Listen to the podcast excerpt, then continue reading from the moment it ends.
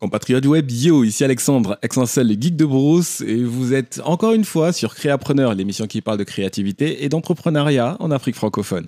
On se retrouve cette fois-ci pour l'épisode 6 qui va parler de droits d'auteur. Et on a encore changé de format, ce sera cette fois-ci que de l'audio. On va pouvoir se concentrer sur l'essentiel.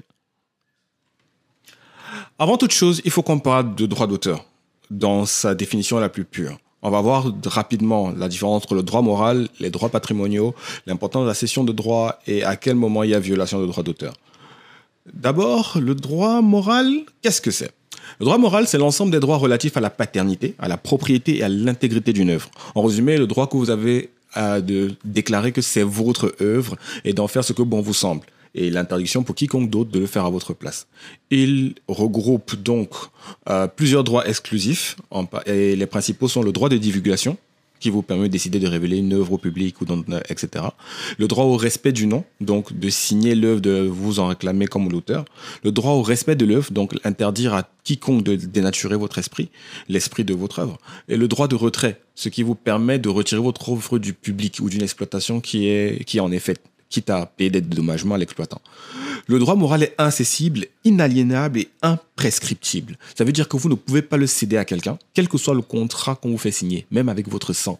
Personne ne peut vous en déposséder quoi qu'il arrive. Il n'arrivera jamais à terme, vous en serez considéré comme auteur jusqu'à la fin des temps. Ou la prochaine attaque nucléaire. Ceci est une blague du kit de suivi des métiers créatifs.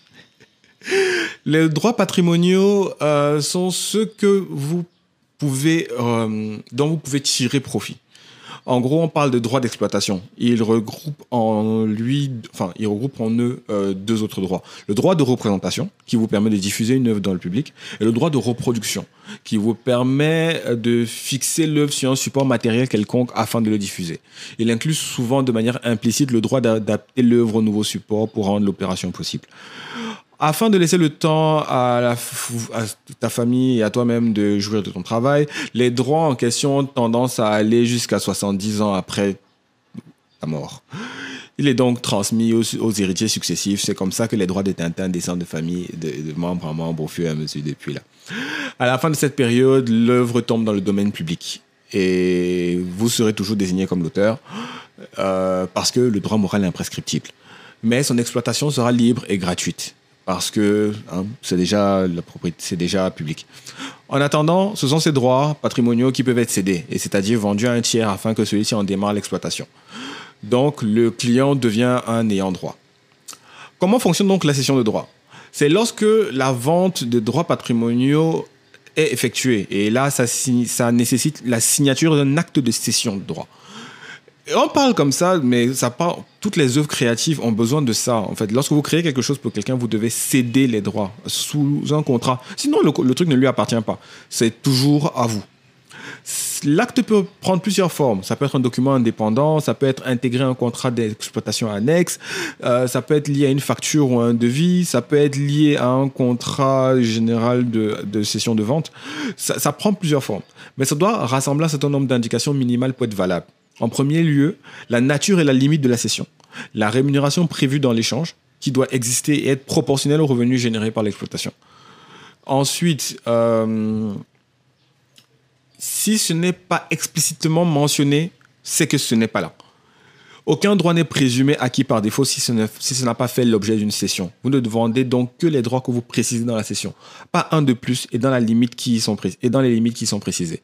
Le jour où votre client voudra plus de droits ou une extension de ce qu'il a déjà acquis, il devra signer et payer une nouvelle cession. Ce qui nous amène à parler de ce qui arrive si quelqu'un passe outre ses obligations.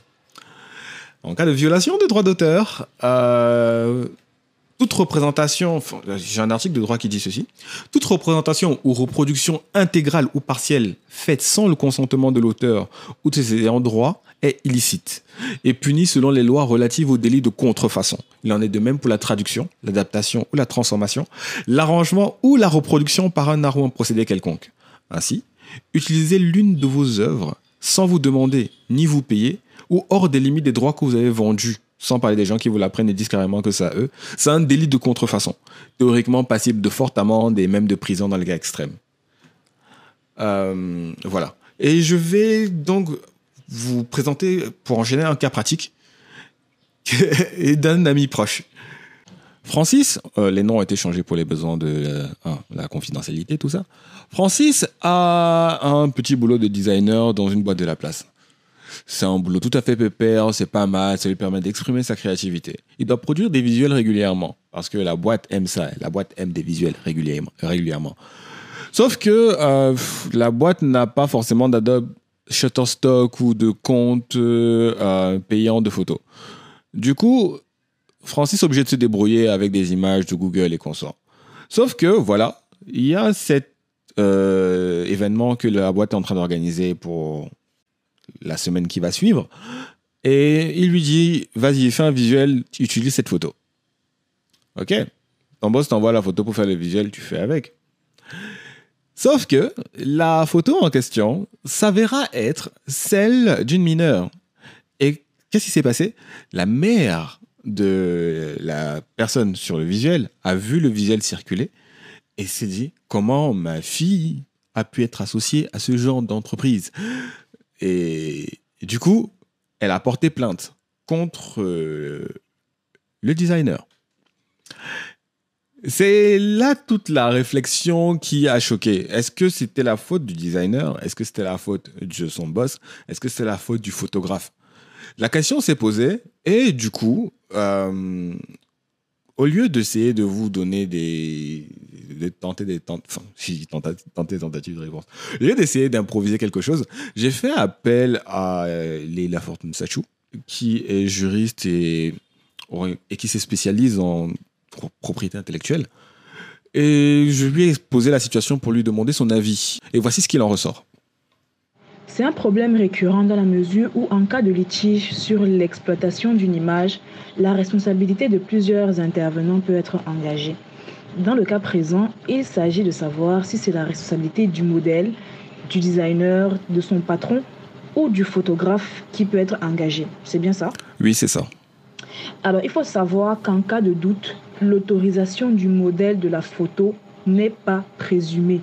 Comment ça? Le modèle peut avoir permis qu'on la prenne en photo sans pour autant avoir autorisé l'exploitation de sa photo. Hmm. Je ne sais pas si tu me comprends. Dans ce second cas, son autorisation doit toujours être écrite. Plus encore s'il s'agit de la photo d'une mineure. Les responsabilités vont donc se jouer entre le designer, son patron et le photographe. Alors, il y a une jurisprudence assez claire à la matière. Il s'agit de l'affaire de Madame Yomba Madeleine contre les brasseries du Cameroun. Ok, je me permets de faire une petite parenthèse pour expliquer le cas de l'affaire de Dame Yomba. En fait, dans l'espèce, Dame Yomba s'était fait photographier en 1960 lors des festivités de la fête de l'indépendance du Cameroun, 1er janvier, par une certaine Dame Kay Lawson, photographe basée à New York aux États-Unis. 15 ans plus tard, alors qu'elle était en visite à Paris en France, Dame Yomba constatera que sa photo a servi à orner le calendrier de l'année 1974 de la Société des brasseries du Cameroun. Surprise de n'avoir pas été consultée par cette utilisation inédite de sa photo, elle assignera en réparation devant le tribunal de grande instance de Yaoundé la Société des brasseries du Cameroun. Celle-ci, à son tour, appellera en garante l'agence RAFO qui lui avait choisi cette photo et l'édition Elo Kachan qui avait produit le calendrier litigieux.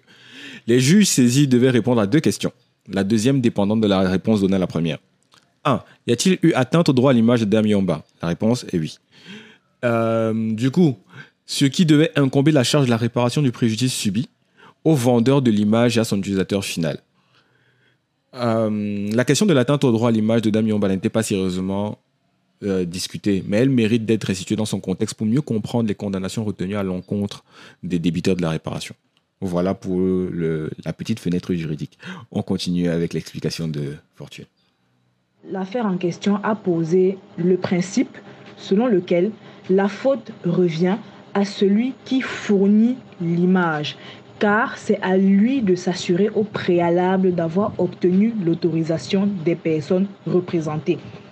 Ici donc, c'est la responsabilité de son boss, déjà parce que ce dernier est responsable de son entreprise et de, ses employés, ainsi que celle du photographe qui peut être engagé car ce sont ces deux personnes qui auraient dû s'assurer d'avoir obtenu l'autorisation du modèle. Voilà. Parfait. Merci encore à toi pour ton retour sur euh, témoignage. C'était extrêmement instructif. J'espère que les auditeurs, les auditeurs vont en profiter. Et euh, surtout, que ça va permettre de mettre en lumière l'importance de rédiger des contrats et d'obtenir des accords avant l'exploitation de toute œuvre créative liée à une commande. So, rendu à la fin de notre épisode, on a pu faire le tour de tout ce que je voulais vous présenter. Je remercie encore Fortune Sachu pour son commentaire sur le témoignage de mon autre collaborateur. Et je remercie lui aussi pour m'avoir donné la permission d'en parler. Et à vous, le plus important et le principal, qui avez réussi à tenir jusqu'à la fin de cet épisode. On se donne rendez-vous à l'épisode prochain qui fera cette fois-ci euh, la lumière sur l'importance de l'organisation personnelle. Et le titre, ce sera Organisation personnelle et productivité, ou comment rester efficace, rapide et autodiscipliné, et en atteignant ses objectifs en étant en chaussettes chez soi. Ça a l'air bien, hein je vous promets, ça le sera. D'ici là, portez-vous bien, c'est Alexandre Extinsa, le geek de Bruce pour Créapreneur, l'émission qui parle de créativité et d'entrepreneuriat. En Afrique francophone Peace